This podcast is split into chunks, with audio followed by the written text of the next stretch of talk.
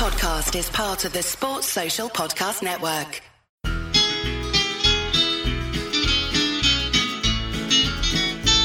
It's the moment of the evening every K-State fan enjoys. Settle down and pour a whiskey, crack open a LaCroix.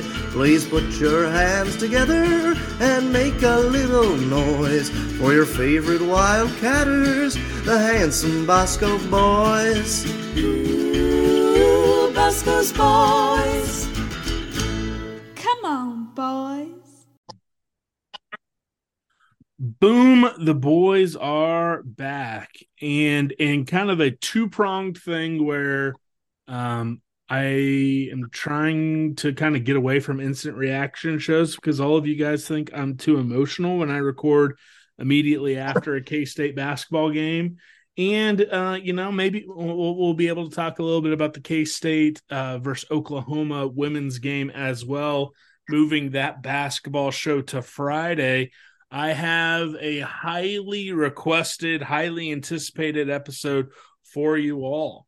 I said I was going to wait for everything to become official uh, to do this show. And then, sure enough, right after I said that on an episode, six hours later, it became official. We are going to talk about the new direction at offensive coordinator for K State. And while I say we, I think you guys uh, appreciate my com- or my opinions. Uh, but when it comes to something this big, replacing Collin Klein, we had to bring in the big guns. He is one third of the K State Online Sunday show, wildly popular on YouTube and wherever podcasts can be found. He is the man who has single handedly changed the way every single K State fan watches football and basketball. He has taught me so much about both those sports and made me hate two point jump shots. He is the man who, for a while, made me defend Courtney Messingham because really it wasn't that bad. Things just kind of weren't very fun. He is going to get us all ready for the Conor Riley era at offensive coordinator and playing calling. He is the man, the myth, the legend. You know him as KSU underscore fan on Twitter and on K State Online. I know him as one of the best humans in the world, Jimmy Goheen. Jimmy, welcome to the show. You're recording this freshly minted off of a snow day. It's not that this isn't going to publish until, you know, January 10th. So you'll probably be back, you know, in, in the classroom then. But uh, how are you doing? And, and I hope, uh, hope that introduction makes uh, both both your kids uh, squirm because they hate it when I when I uh, jazz you up so much. So how are you doing? I'm doing well. Um, it will make them squirm for sure. Um, uh, but like you said, tomorrow, which will be yesterday when the show is is on, it will be a snow day for me. And as a as a teacher, I think I've said this before. I think maybe even on the show with you one time in the last couple years, a snow day for a teacher is even more exciting than a snow day for a kid. So uh, pe- people are excited. Um, we'll see how much it actually snows. Looks like it might get a pretty good amount here in uh, Junction City, Manhattan area, which will be interesting to see. Yeah, so as of recording this, uh, you know, late afternoon, early evening on January 8th, not a lot has stuck here in Shawnee, at least on uh, any concrete, a little bit in the grass.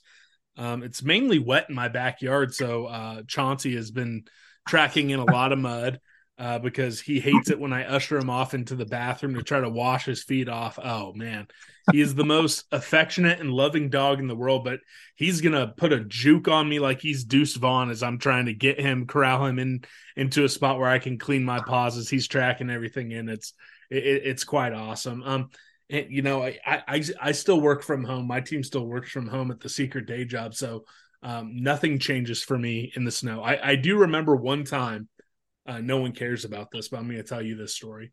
Um, I had never, uh, you know, worked from home at my previous day job. I went in. It wasn't a horrible community, you know, it wasn't an issue.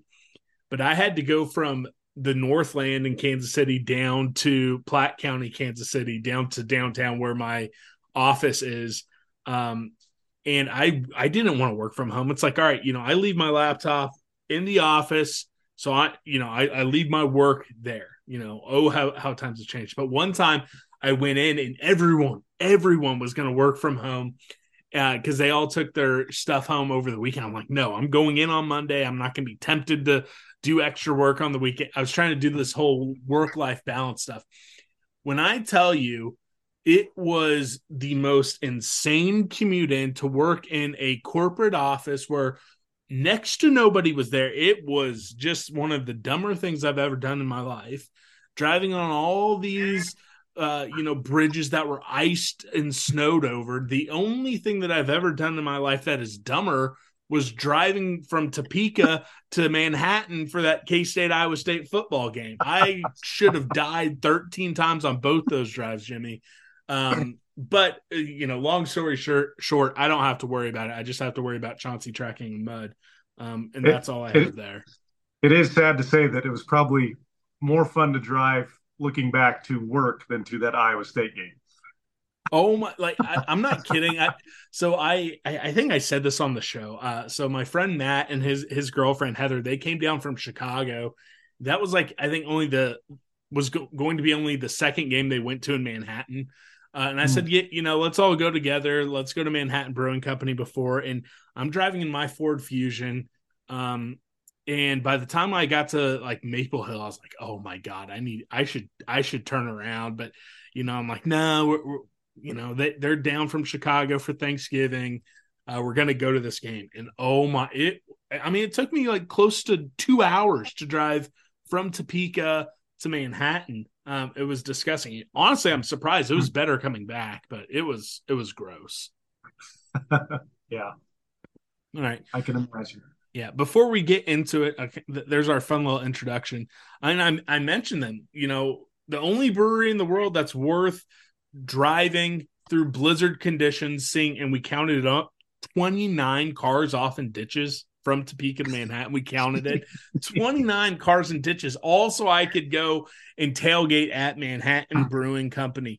Look, uh, if you're listening this on release day, uh, you might be going to the women's game on Sat- uh, on Wednesday. You might be going to the women's game on Saturday. The following week, we got two games for the men in Bramlage Coliseum. Make it part of your new game day ritual when you're going to a basketball game to get a pint, a four pack, and a crowler to go at Manhattan Brewing Company. They have all sorts of great stuff. You need to get in there and try. And guess what? If you're doing the whole dry January thing, they have non-alcoholic beverages, non-alcoholic uh, cocktails. They have you taken care of. It is the spot to be before any event in Manhattan. And be smart. Don't drive home. Just stay in Manhattan and hit their hit, hit them up post game as well. All right. Uh, let's start things off. I, I want to level set when we're talking about the offense uh, because I, I almost kind of see some detractors. And, and this isn't going to be a Collin Klein love fest. I'm over it. I don't want to see any Collin Klein highlights and any hype videos for you know a year or two. Um, but I do want to level set when when you're looking at this year's offense, comparing it to other years, either in the Klieman era or just in the history of K State, or versus all the peers this year. How truly good was the offense? Yeah, I, I think this one is probably up there with any K State offense we've seen that's been really good. 2012 um, in the metric era. The metric era really only goes back to about 2007 or six. Uh, before that, we don't have very good data based or drive based metrics out there. Um, but 2012 was a top 10 offense in the F plus ranking and in uh, points per drive, stuff like that. Uh, and then you probably go back to maybe 2003, 1998 as as top flight offenses for K State. We don't have the we just have per game data for those, so uh, can't not as easy to compare because of pace. But last year's offense was number it's number nine currently in the F plus. Probably will stay there. So it's a top ten offense in the what I consider the best uh, combined offensive metric out there because it combines two of the best Bill Connelly's system and Brian Fremeau's system into one. So top 10 offense, 3.03 points per drive, which was number 11 nationally. Um, I think the 2012 offense is the only other one we've had over three points per drive, which is a very significant number. 54.6% yardage rate, which was number 19 in the country. Only thing that wasn't great, we weren't super explosive. 6.13 yards per play, which was number 41 uh, in the country. But again, Big 12 only, 3.16 points per drive, so even better than the the, the full season. 41.5% touchdown rate, um, and that's non-garbage. That was number one in the Big 12. Points per drive was number one in the Big 12, and yardage rate was number four in the Big 12 uh, league games only. And then you go back to the year before that. So we have two years of Collin Klein's offense. Uh, F plus was number 20 in 2022. Points per drive was number 28 at 2.68, and yardage rate was number 37 at 52.1%. But in Big 12 play was even better, 3.21 points per drive. In 2022, number one in the Big 12, 40% touchdown rate, number one in the Big 12, and a 58% yardage rate, number one in the Big 12. So basically, league only games, Collin Klein led the best offense in the league each of the last two seasons and top 20 offenses each of the last two seasons. And then this year bumped even to a top 10 offense. So that's pretty good if if you're looking at the way we complained about our offensive line this year, the way we complained about our receivers this year, the way we complained about our quarterback at times this year. To put together that sort of an offense is very impressive at Kansas State, considering this is not a school with blue chip ratio, 80% talent, um, a lot of developed guys. And I just think he's done a great job. Um, I'm with you. I'm not going to make a love fest uh, with him going to A&M. I wish him luck, but I got to give him credit where credit is due. No, for sure. And then um, before I move on to this next one, because I, I I said this in my year review, and I said this a couple times in season. I want to run this past you, and you can tell me if I'm an idiot or not. Um, I I always said with some of the criticism with the offensive line, and uh, you know, I'm not going to get into the quarterback stuff. I'm I'm so over that. I'm I'm, I'm not going to do it. you and I talked about Will Howard. I'm not going to do it again. But with the offensive line, my theory, and this kind of goes hand in hand with when you're watching mm. your college basketball team with free throws and with turnovers for the most part. Sometimes your team just sucks. But I, I feel like K State's offensive line, even when we were harping on them, I mean, it's because we're watching them every single play over the entire season. Um, yeah. I, I mean, I, I don't know. I, I don't know if there's any metrics or anything or just your eye test. I felt like, yeah, we were frustrated. But when you sit down, if you were to watch 13 other games across the nation, I'm not sure how many, I'm probably less than 10 that you would have would have said, hey, that offensive line's better.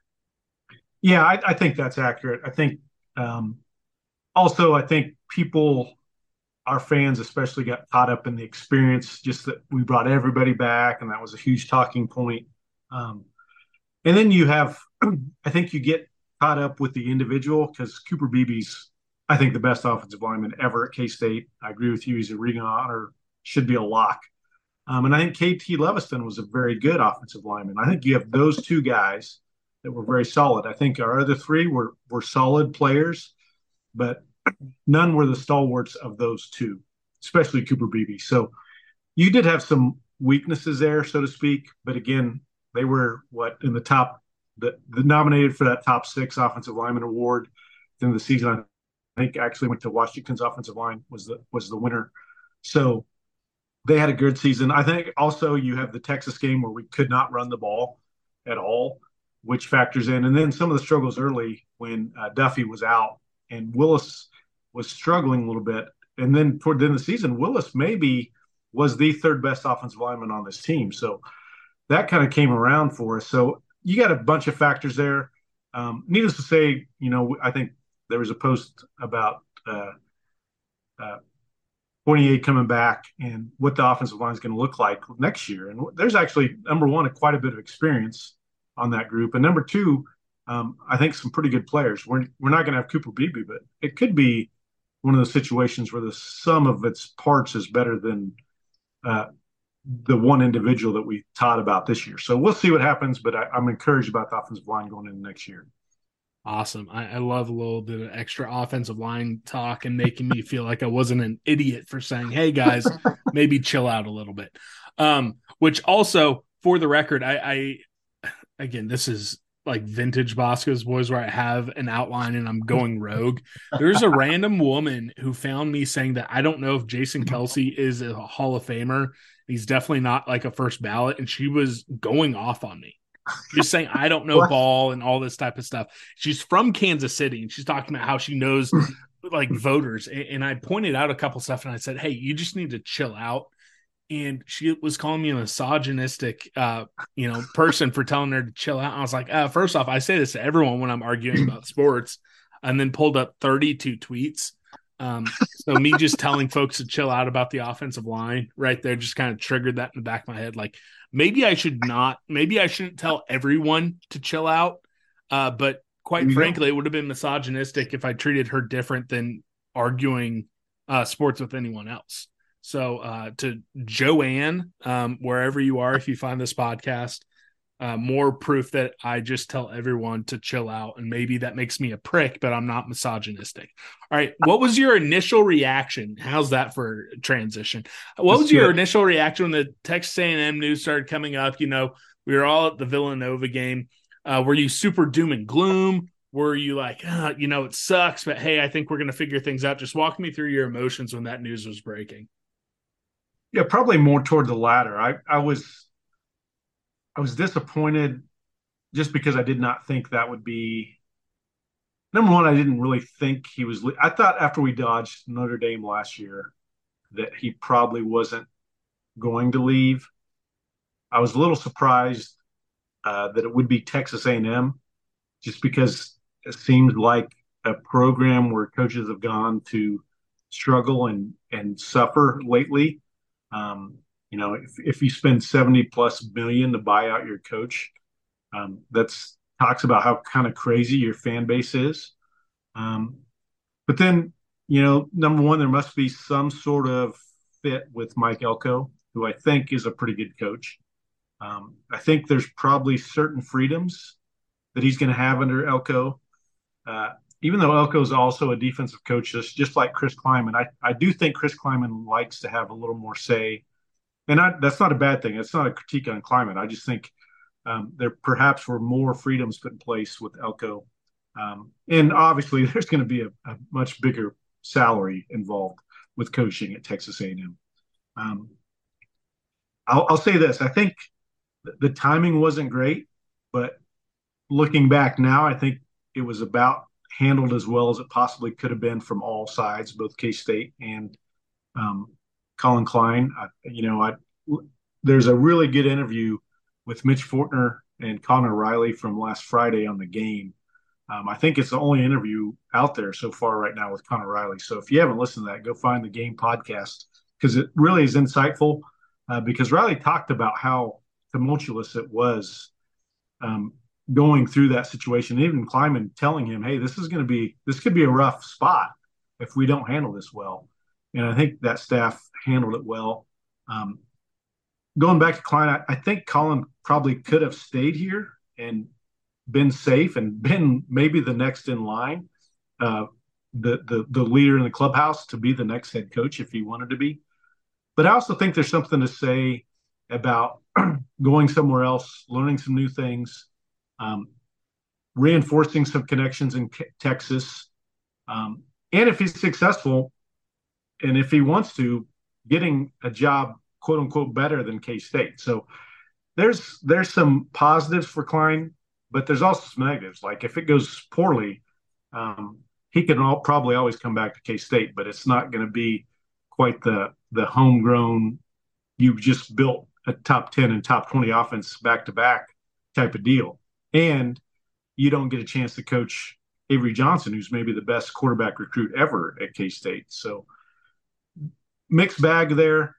Again, Texas A&M was the biggest surprise, but all told, I think it probably was a situation he felt was best for him.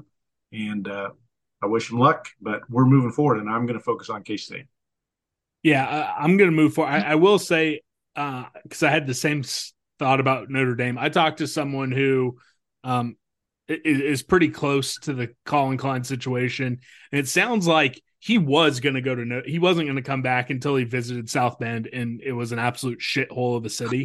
so I, I, I think we all probably had a little bit of false sense of uh, security when he turned down Notre Dame. When it turned yeah. out like, oh, no sane person would actually want to like move their family to South Bend. Um, but hey, it is what it is. I, am with you though. Let's move forward to Conor Riley. Um, what was your initial reaction uh, when when it made it sound like he he would at minimum be the co OC um, when he got that uh, title for the bowl game? I'll be 100 percent honest. When it initially happened, because um, I buy into the Brian LePack is a legitimate genius, like IQ genius, smartest guy in the room. Um, I was thinking, hey, and I, I kind of painted Conor Riley into a box saying, hey, you know, keep him on the field, have Brian LePack do the interim OC. So in my head, I was like, that that's the way it should go. So I had a little bit of a hesitation early on with Conor Riley, but you know me, after kind of post mortem on my uh, own fandom during the Bruce era, I'm kind of a fall in line once the decision is made type of fan now. Um, what was your initial reaction when it sounded he was going to get the interim, which I think also signaled to all of us at a minimum he was always going to be the co OC. Yeah, I, I, I was, I guess I was, I was pretty pleased with it. I thought, you know, if you're going to go in house, he's he's your most experienced offensive coach. He's been with Coach Klieman for ten years, basically now between North Dakota State and here. He had a, a role at North Dakota State as a run game coordinator, so uh, there was some partial coordinator uh, roles there, and I think he was kind of run game coordinator here the last couple years with Collin Klein. So you've got that experience.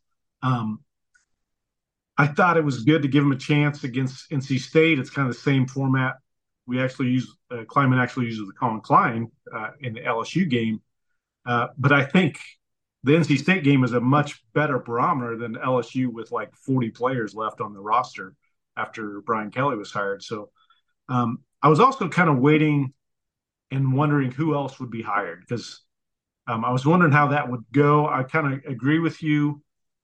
Uh, Riley's, we talked about the offensive line, but I think Riley's a really good offensive line coach and has been super solid there. Um, so you wonder can a guy be OC and offensive line coach at the same time and be the play caller? Uh, so who are you going to bring in uh, to help him? Um, but overall, I was good with him given the opportunity. And I think, given the game, which we'll talk about, I think he passed and and would get a good grade for me for what he did for that game. And now it's moving on. And, and what what what what's what's this offense going to look like moving forward? I'll ask specifically about the the positives and the negatives uh, after you went back and charted it. But what was your initial reaction from the Pop Tarts Bowl? Uh, media uh, seats uh, in the moment at the end of the game. What what was like your gut feeling, and then how much of that changed after you did go back and chart everything? Yeah, my initial reaction was was positive. I thought, uh, you know, as everybody had the reaction, the, the third quarter was not very pretty.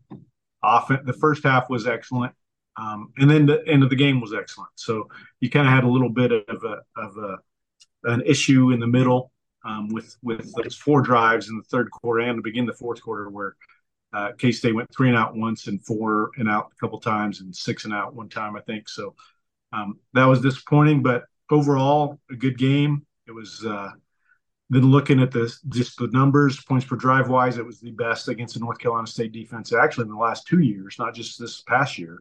And it was uh, one of the better running games. I think it was a top three or four running game against NC State, uh, and I think it was one of the top three or four yards per passing uh, games against NC State. So uh, that that's been a really good defense for actually the last three years. It's been top ten, top fifteen in the F plus the last three seasons. So that's a really good defense.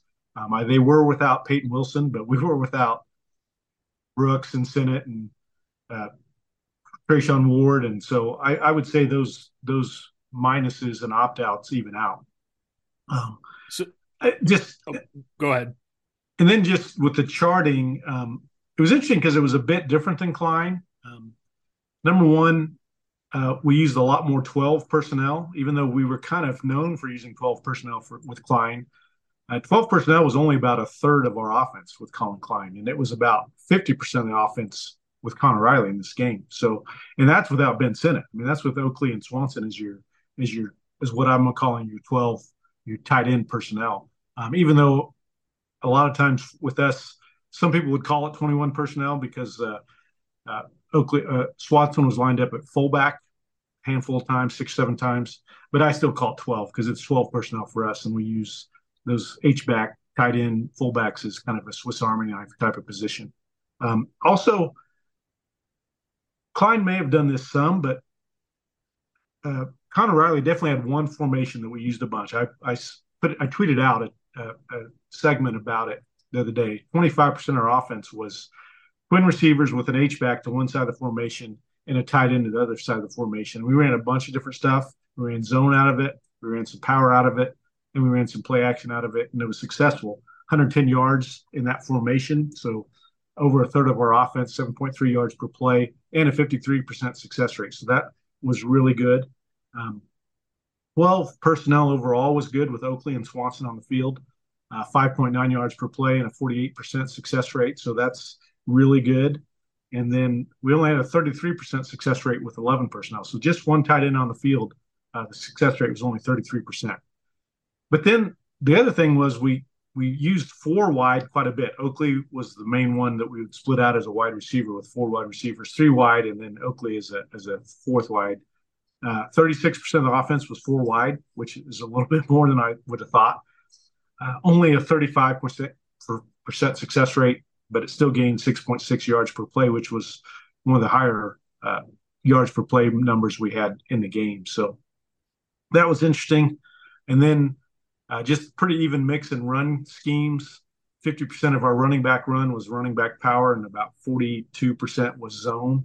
So a good mix. And that kind of varied game to game, even under Collin Klein. So that's hard to say if that was a, a different type of strategy. Uh, and then what a lot of people notice only two called quarterback runs before the final two runs uh, in garbage time to end the game and run out the clock. Uh, and and then drop back passing had been basically 33 or 34 percent of our offense this season, and it was only 22 percent in this game. So there were some differences as I looked at it, and uh, some good stuff. Uh, but those are kind of the big picture, general ideas of, of what I noticed in game and then charting it out. So if you had to do kind of like a stock report, where where you you know uh, you know trajectory your opinion on Conor Riley as a play caller was it higher after you went back and watched it versus when you're walking out of the bowl game lower or just about the same i would say slightly higher um, to go back and, and watch it you mentioned some of the positive sides he obviously had a really good game plan to start that game um, K State in the first half was at 4.2 points per drive, eight yards per play, 53% success rate. And the run game in the first half was really, really good. Um, 120 yards rushing if you don't include the fake punt, 7.5 yards per rush, and a 69% success rate in the run game in the first half. So K State was spot on, um, really good. For the game, just the zone run game had a 54% success rate and 6.6 yards per rush, which you'll take anytime. Play action was good, 98 yards, seven yards per play, 50% success rate in play action. Um, and then I think even though quarterback run wasn't called a lot, quarterback scrambles were part of the game. I think those were coached in two ways. Number one, um, Avery Johnson had seven scrambles.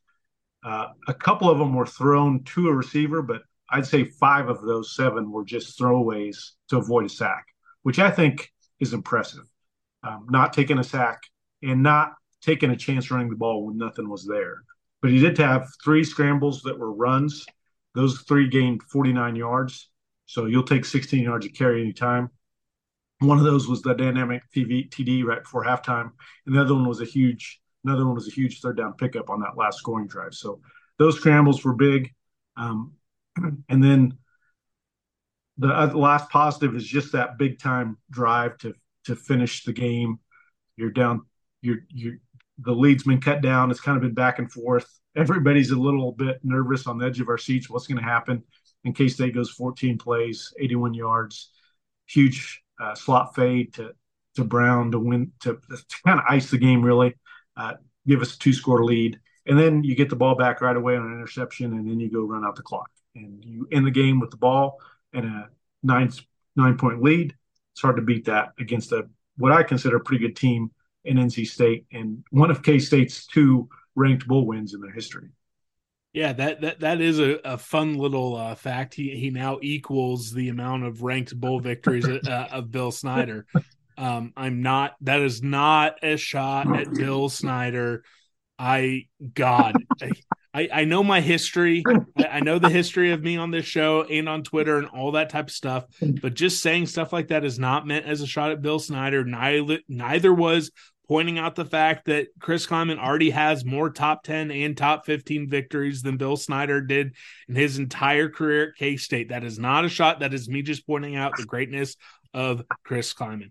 All right, before we, we, we stay on the outline and before I get myself in even, even more trouble with Bill Snyder fans, um, the one thing I wanted to touch on with you, talking about the positives, uh, a lot of folks are trying to, not a lot, I saw a handful. I, am trying to be more responsible when, when when saying stuff like this. Saw a handful of folks who tried to even detract from Conor Riley and his play calling and him as an offensive coordinator by pointing out that Avery Johnson checked into a couple plays um, that resulted in touchdowns. You can correct me if I'm wrong, uh, which I'm more than open to hearing I'm wrong. But you, you coach football, you're closer to the football program than I am. Avery Johnson isn't going rogue. This isn't a game of NCAA 14 where you're audibling, changing, making plays up uh, completely. Audibles in modern college football are set up, and those are the pregame meetings saying, "Hey, these are these are the hot. This is this is what you can check to. These are the handful of things. These are the situations." So while some folks are probably using that to detract from Conor Riley, uh, or maybe just trying to exemplify how great Avery Johnson is, which he should. True freshman, yeah. start, first starters quarterback, making those correct checks. That is awesome. But that is stuff that is part of the game planning. That is part of the play calling in general. That is part of the offensive coordinator's duties of putting in the audible plays and then giving the quarterback freedom to do that. Am I correct? Or am I just now going out of my way to defend Conor Riley because people think he might come on my podcast one day? No, you're, I'd say you're 100% correct. Like those checks are part of the game plan. If to me, those checks are an encouragement for Conor Riley as the offense coordinator that you have taken a true freshman, you've coached him up, you've game planned, uh, knowing what NC State does in situations. The first one on fourth down when they sent the house, Avery said they practice that all bowl practice, getting preparing for that game, and they knew in that situation this is what you check to. That's part of the game plan. That's part of Conor Riley doing his job and then giving his true freshman quarterback the freedom to make that decision. To me, that's only an encouragement to me. That's not a knock at all on Conor Riley. Uh, and, and it's encouraging that he sees what Avery Johnson's capable of and then coaching him up to be put in that situation. Even the the, uh, the last check on the slot fade, I think that was the check too, which was a, a fake on his own run play out of that same formation I talked about earlier um, just an absolutely great play call. And you get there, the offensive line to the line of scrimmage. Johnson sees it. He knows he's got one on one with a slot, and he knows he's got his favorite receiver in Jayce Brown. Let him throw the ball, and that's to me only encouraging that that uh, Conor Riley is going to prepare a game, good game plan. He's going to have an offensive formation that really dices the NC State defense. Maybe he's a little slow to adjust in the second half, but he gets that adjustment done and then he puts his players in position to make plays, especially a dynamic quarterback like Avery Johnson. All right. Uh, again, this is not. Well, I, am not all sunshines and, and rainbow. Uh, let's talk about the negatives because again, th- they were there. Um, I was frustrated um, as all hell, just like everyone else was with that third quarter. Uh, I will point out that is not uh, a unique thing with Chris Klieman uh, third quarters. Again, he, very slow third quarters now with three different offensive coordinators. Um, but but let's talk about the negatives. I, I, assume most of them will will be in that third quarter. But uh, after you went back and charted stuff, what, what, were some things you came away with and like, okay, we, we need to figure that out uh, before 2024's football season? Yeah, I mean, uh, as as good as the first half run game was, the second half run game was was pretty bad before that last drive. in the last drive to run out the clock. Second half run game, not counting the last drive to run out the clock, gained 73 yards on 17 snaps. That's 4.3 yards per play and only 29% success rate running the ball. So obviously there's some issues there. Um, first pair of drives in particular, we kind of went back to some of the stuff that was working in the first half. Tried a zone run on first down. We tried a stretch run where we pull Gillum from the center spot on first down. Both those went nowhere. One of those drives was a three and out. Um, but four of those drives we had a first down on, and that's to me that's kind of the mix. Is that generally if you have three drives where you pick up a first down once, one of those drives is going to turn into a pretty good drive, and and just happened that all three, um, even though we get picked up one first down, did not work out. Um, so that that was a bit of a bad luck, and then missing on what I think were probably a few pretty good play calls that we just missed on in those series of of I think it was you know probably 20 plays in there uh, that weren't very that we weren't very good. Um, the other thing I would go back to the drop back passing game in general was not very good this season, uh, and it wasn't very good in this game. 5.5 yards per play on 14 snaps and a 21% success rate. Anytime, you know, you don't want your success rate under 40%, but if it's under 30%, under 25%, that's just not very good. So, um, got to work on that. Um, now, I will say, I did appreciate, you know, going back to Conor Riley's interview.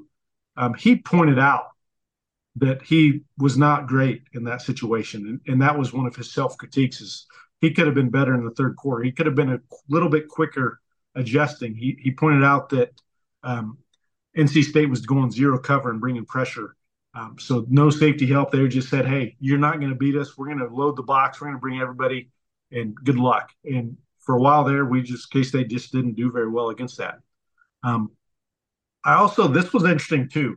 Um, Riley pointed out that he was on the phone previously that week with NC State's defensive staff talking about the game, and so to me, that's just a guy that wants to learn. Um, I think it's very insightful that he's willing to do that, wanting to improve, and he knows.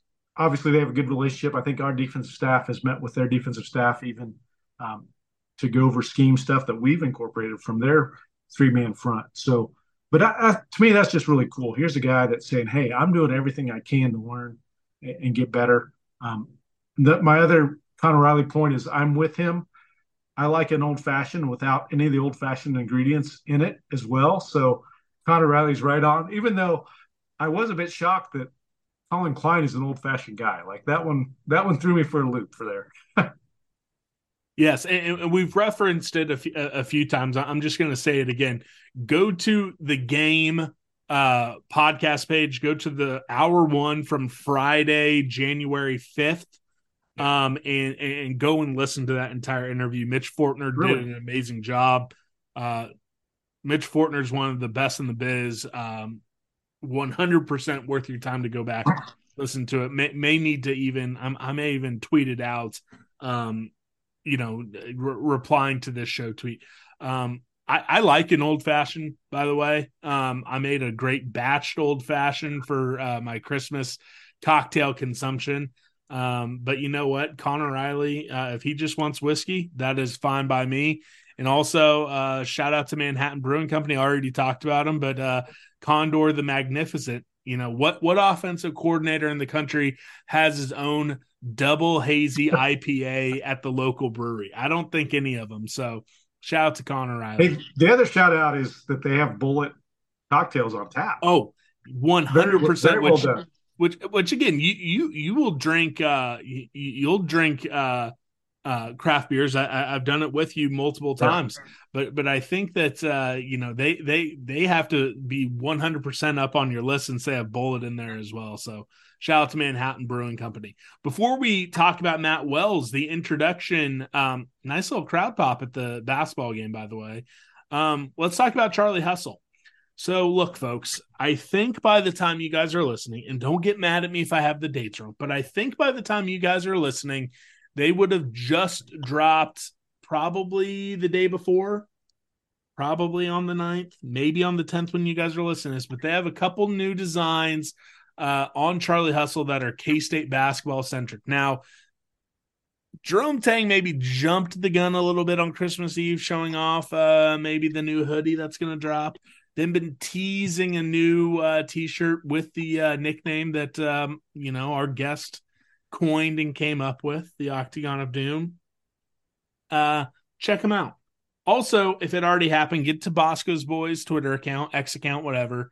Uh, we will be doing our January giveaway after it drops. So if you maybe want the new t shirt, come on over to Bosco's Boys Twitter account and see if you can win it. All right, let's talk about Matt Hustle or not Matt Hustle, Matt Wells. I bet he look, he would look good in Charlie Hustle. Crew neck. I'm currently wearing one right now. It's crew neck season. Uh, great crew necks, joggers, the varsity jackets. It's all so great. Shout, shout out Charlie Hustle, vintage made fresh, charliehustle.com and storefront on the Country Club Plaza here in Kansas City. All right, Matt Wells, first and foremost, uh, I, I want to talk about his history with quarterbacks because he will be coaching up Avery. Um, what has stuck out to you with his history, uh, you know, coaching up the most important position in sports? Yeah, it's a great question. Um, you know, I, I think what you have to look at is quarterback health has been a big part of when he has had good offenses and when he's had offenses that weren't as good. Um, you go back to his Utah State days um, as both quarterback coach, offense coordinator, and then head coach. Um, he had Chuckie Keeton when he started there. Um, the one season he had Chuckie Keeton healthy, and he played all 13 games. He threw for over 3,300 yards, 8.3 yards per pass, almost a 68% completion percentage, 27 touchdowns, nine interceptions, top 30 F plus offense. So really, really good offense when Chuckie Keeton was healthy. The next three seasons, Keeton played seven games and three games and then seven games. So he's struggled with his health.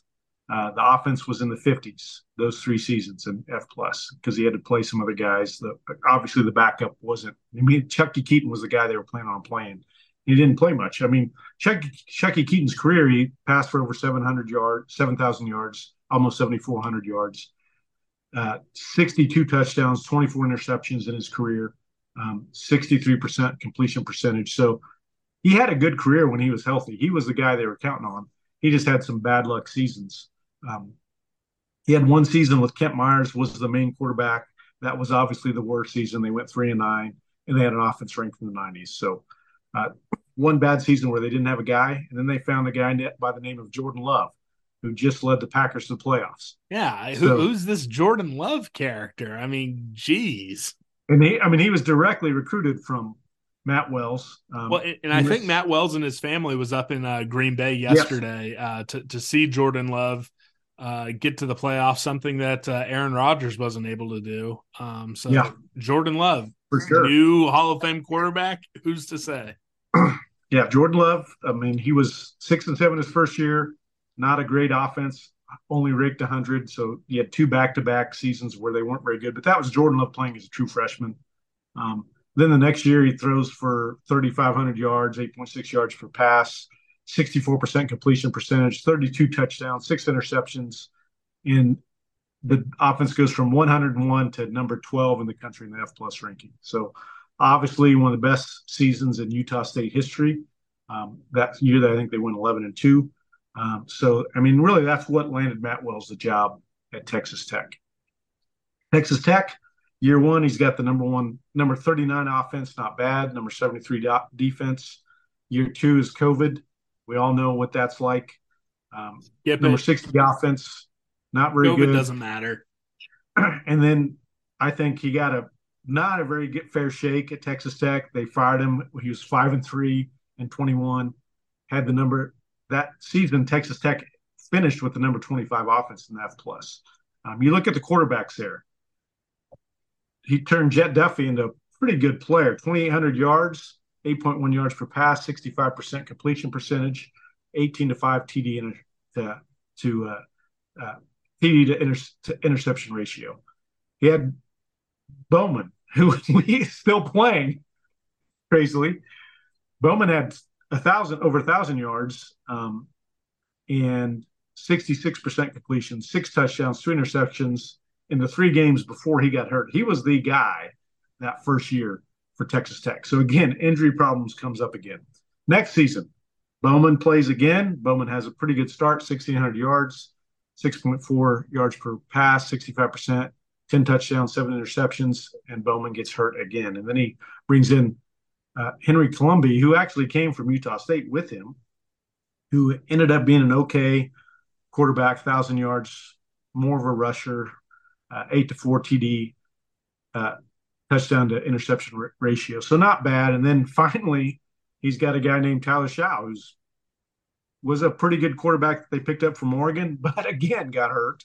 Um, but he played a handful of games that last season before uh, Wells was fired. Had 800 yards passing, 70% completions, six touchdowns, three interceptions, and nine and a half yards per attempt. So even at Texas Tech, even when he got fired, if you look at the quarterback play and you look at the offensive play, um, even with the COVID season thrown in there, he was doing a pretty good job. He had some pretty good offenses and has had some really good quarterbacks and has an eye for really good quarterbacks over his career.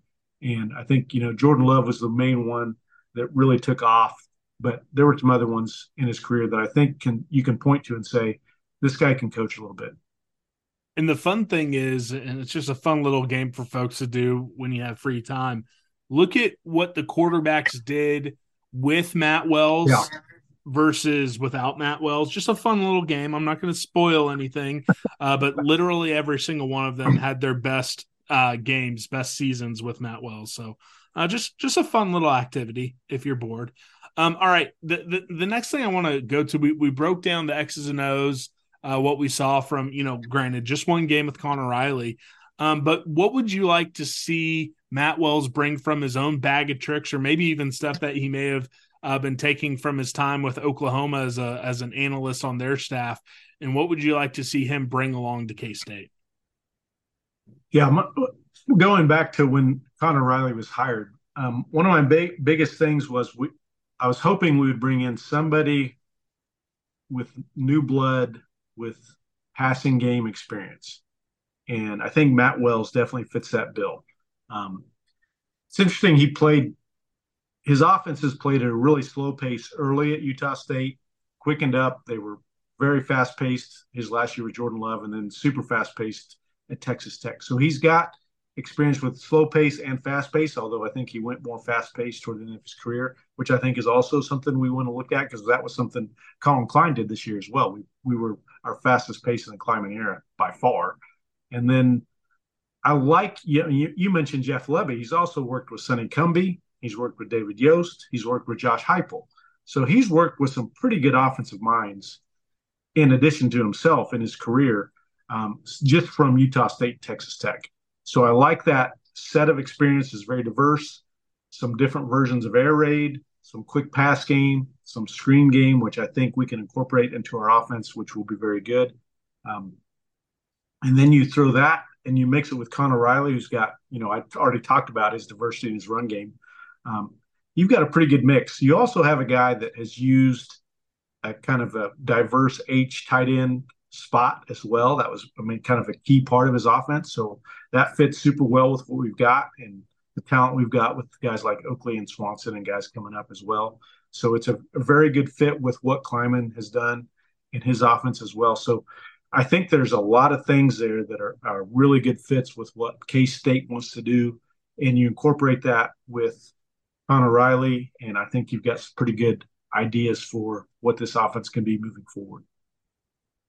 All right, so so you're bringing in Matt Wells. You have that good X's and O's experience. I think going to be a good quarterback coach as well. Um, all in all, if you had to put a letter grade, you have to put your teacher hat on. Uh, you can be a tough grader, you can be an easy grader, you can do whatever you want. How would you grade you know, the internal promotion and bringing in Matt Wells from the outside to, I mean, he has all sorts of titles, co-OC, quarterback coach, associate head coach, you know, what? you know, all that type of stuff. How would you grade the, uh, you know, the, the attempt to fill the Collin Klein void? I, I would say at worst B plus, maybe A minus. You know, I, I, I was at a B with, with Riley and and I was waiting to see who we hired. I think adding in Matt Wells moves it up to at least an A minus to me.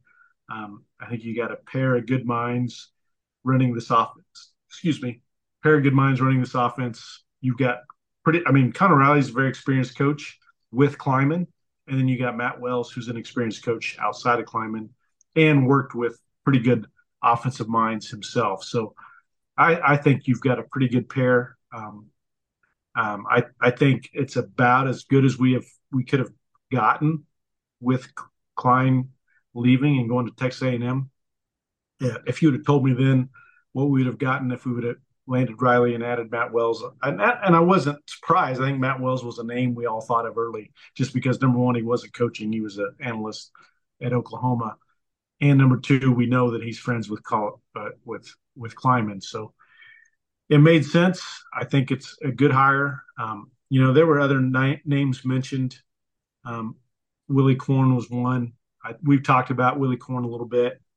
You know, looking at Willie Corn, that's an offense that runs the ball 66% of the time. I don't think we want that. So um, I liked the intrigue of a young guy that maybe could have been a dynamic recruiter. That, I mean, that, that would have been my only thing. If you can get a guy with diverse experience that's really young and maybe a dynamic recruiter, but that was going to be tough. That was going to be hard to do. So I think Klieman did this as bad as well as possible in, in putting these two guys together. All right, not on the outline, uh, but let's make some folks mad again. Um, what do you think it is about the psychology of K State fans? I have a theory, um, but but I'm curious curious what it is for you because when Courtney Messingham was fired and uh, you know Matt Wells was without a job, um, if that name was floated around, people were livid, people were pissed, they were ready to melt down. Um, when Collin Klein left, I I threw it out there on the message board. People were pissed. They're like, "No, we we can't be doing that." And even when uh, the conversation about a uh, co OC was was going to be brought around, I, I, posted a picture of Matt Wells, and uh, I may have known something. Maybe I was just messing around. I you know I didn't want to get in trouble, so I was like, I don't necessarily know anything. Who knows? I'll let you guys all come to that conclusion yourselves. Um, and, and again, the initial reaction was like, "Oh no, oh no." Um, but now once once it became um, accepted news, once it started leaking out, I, I would say it probably met close to like a 95% approval rating. So before I give my theory, um, I'm going to ask you why is it that basically up until Derek uh, said it was going to happen, other folks picked up as well. Um, why do you think that is? Let's play arm armchair psychologist. It, it is a great question. I, I don't know exactly the answer. I, I do think we have a a small but loud section of fans that almost enjoys playing contrarian to the popular uh, opinion. I think that happened with Matt Wells. I think it happened with Collin Klein when he's hired. I see it with uh, this Dante Cephas, who sounds like a very good, proper probability to be a, a, wide receiver transfer from the portal from Penn State and Kent State. And people just like, well, this guy's not even good. Like, what are you talking about? I mean, he had a 1,200 yard season. He's got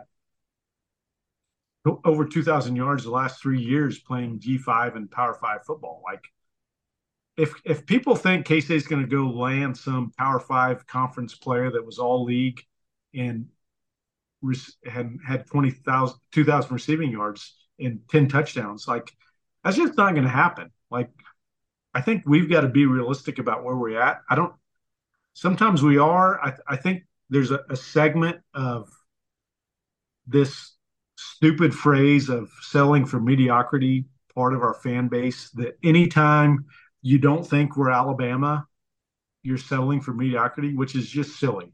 Like I, I think you can be realistic about where K State is in the scope of college football. Uh, a bottom quarter, bottom fifth budget in the Power Five ranks, and you know we, we've talked about the phrase punching above our weight. K State has punched above our weight for a long time in both football and basketball. Considering what we have money wise, where we're at, you know, I, I know K State people love Manhattan, but if you're from Chicago, you may not love Manhattan, Kansas until you get there. If you're from Dallas, Texas, or New York City, or wherever, you may lo- may not love. And and we know we see the kids come in like Markquis Nowell is from New York City, who loved Manhattan, Kansas. But that's not for everybody. And I think it's a mix of all that stuff mixed together. And and I, I, I may see kind of your take on it, but that's kind of where I land with. And, and I, I do think it's a minority that's super loud that makes this happen, uh, but but it is an annoying loud minority. Yeah. So so my my theory the the reason why everyone was worried about it uh, the first time uh, when we went with Collin Klein instead uh, was we were coming off of um, Courtney Messingham, you know, frustrating offense, and we kick Texas Tech's ass every single year. They're like, well, if they're firing that guy, why would we want to bring him in?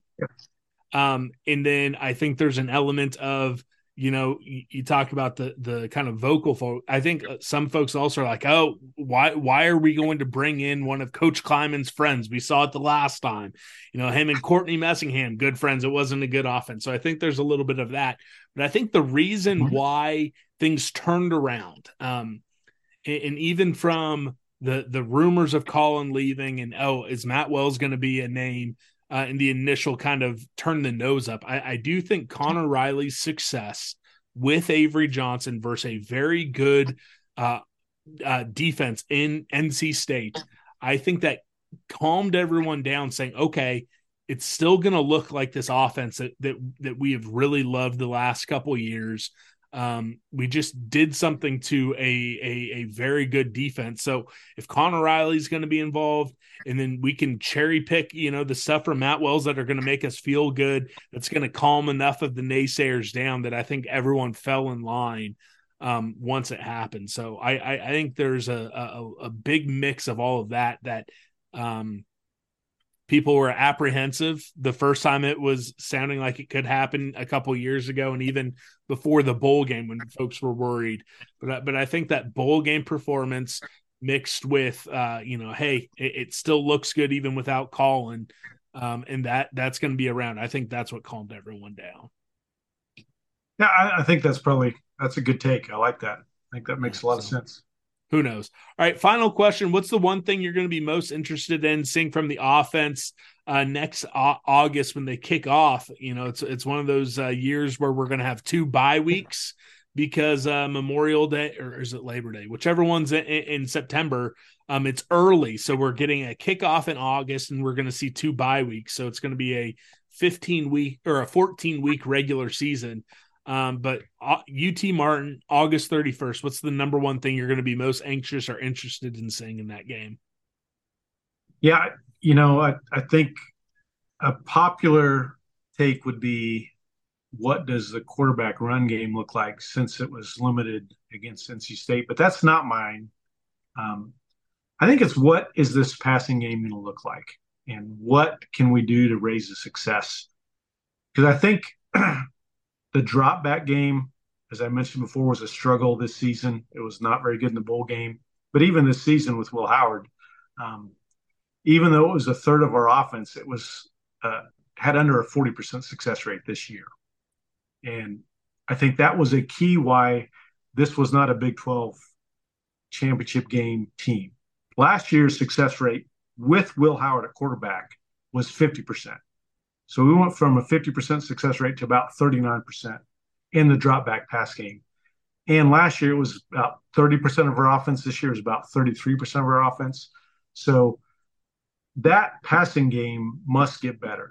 Um, you also want to see the yards per attempt increase. Last year with Will Howard, yards per attempt, we had we were at 8.8, which is pretty darn good. Is that dynamic just, passing. Is that just Will Howard or the entire season? No, because no, I, that was Will Howard. That okay. was Will Howard's number. And this year, Will Howard dropped to 7.4 yards per attempt. So that's over a yard per attempt drop in the passing game. So again, that goes back to what I mentioned before. Our, our yards per play, our explosiveness dropped this year. So I think to really bring out the dynamic nature of Avery Johnson, the passing game has to be better. It's got to be more explosive and it's got to be more consistent with a higher success rate. So that is what I'm going to watch next year. If if this passing game um, can get better and improve, and Matt Wells can add some new ideas to what we do. Um, and we can, I think, we need to add at least one more wide receiver to the mix, if not two. And I think Cephas would fit that bill as a, as a good talent to add in. That is the key to next year being a season like this one or a season that we challenge to go back to the Big 12, Big 12 title game again. I absolutely love it. Jimmy, uh, thank you so much for coming on. Uh, why don't you tell all the boneheads? I can't imagine any of them aren't following or aware of what you're doing, but tell the boneheads whatever you want, plug whatever you want, say whatever you want. Yeah. So, so Twitter, I'm going to put out some more. I did on KSO, I did over 60 gifts from the game. I did a full breakdown of almost every offensive play. I've been putting some of those out. Um, on Twitter. I'll probably put a few more out over the next couple of days. Um, so watch for that. Um, basketball is heating up. We're getting into Big 12 play. KSA just coming off a big win over UCF, even though UCF's not very good. But it's nice to beat a bad team bad. Like we haven't done that often this year. So uh, we get to go to West Virginia this week and and another road trip to Texas Tech. I think it'll be a fun trip. So I'll be posting stuff about that this week coming up. Um, so so check those out. Check out KSO if you've got a subscription. There's some good stuff on there, good discussion on there. But otherwise, on Twitter, I'll be posting stuff, and and you can follow uh, a lot of game stat stuff there. I absolutely love it. I hope folks are listening to this happy um, with the West Virginia game. Um, if you guys are listening and you're mad about it, then uh, I am too, and uh, expect a lot of extra spring football stuff in January. I guess I guess winter football yeah. talk. Uh, but hopefully True. we won by like 15 over um, Osborne, an Osborne man. Um, shout out That's to right. Osborne, Osborne County. County. Uh, I don't I don't know how many Osborne listeners we have, but I have a lot of love for Osborne. Um, so shout out to Osborne. So um, that's all we have. Friday, I will be talking about that game. We'll touch on the women's game as well, and maybe even a uh, possible wide receiver addition. Hopefully, fingers crossed. Uh, so that's all we have. I hope everyone's being safe with this weather and enjoying the start to their new year. For Jimmy Goheen, the best in the world.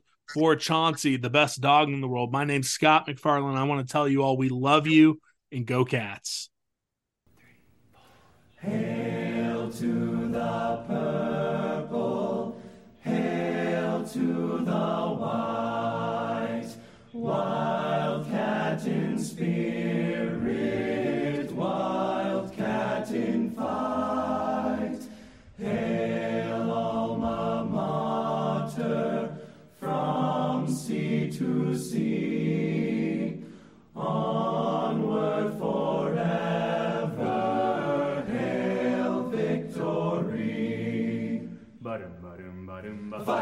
UK State Wildcats for alma mater fights. Glory in the combat for the purple and the white. Faithful to our colors, we will ever be. A fighting, ever fighting for a wildcat victory. Fight, fight, fight, fight.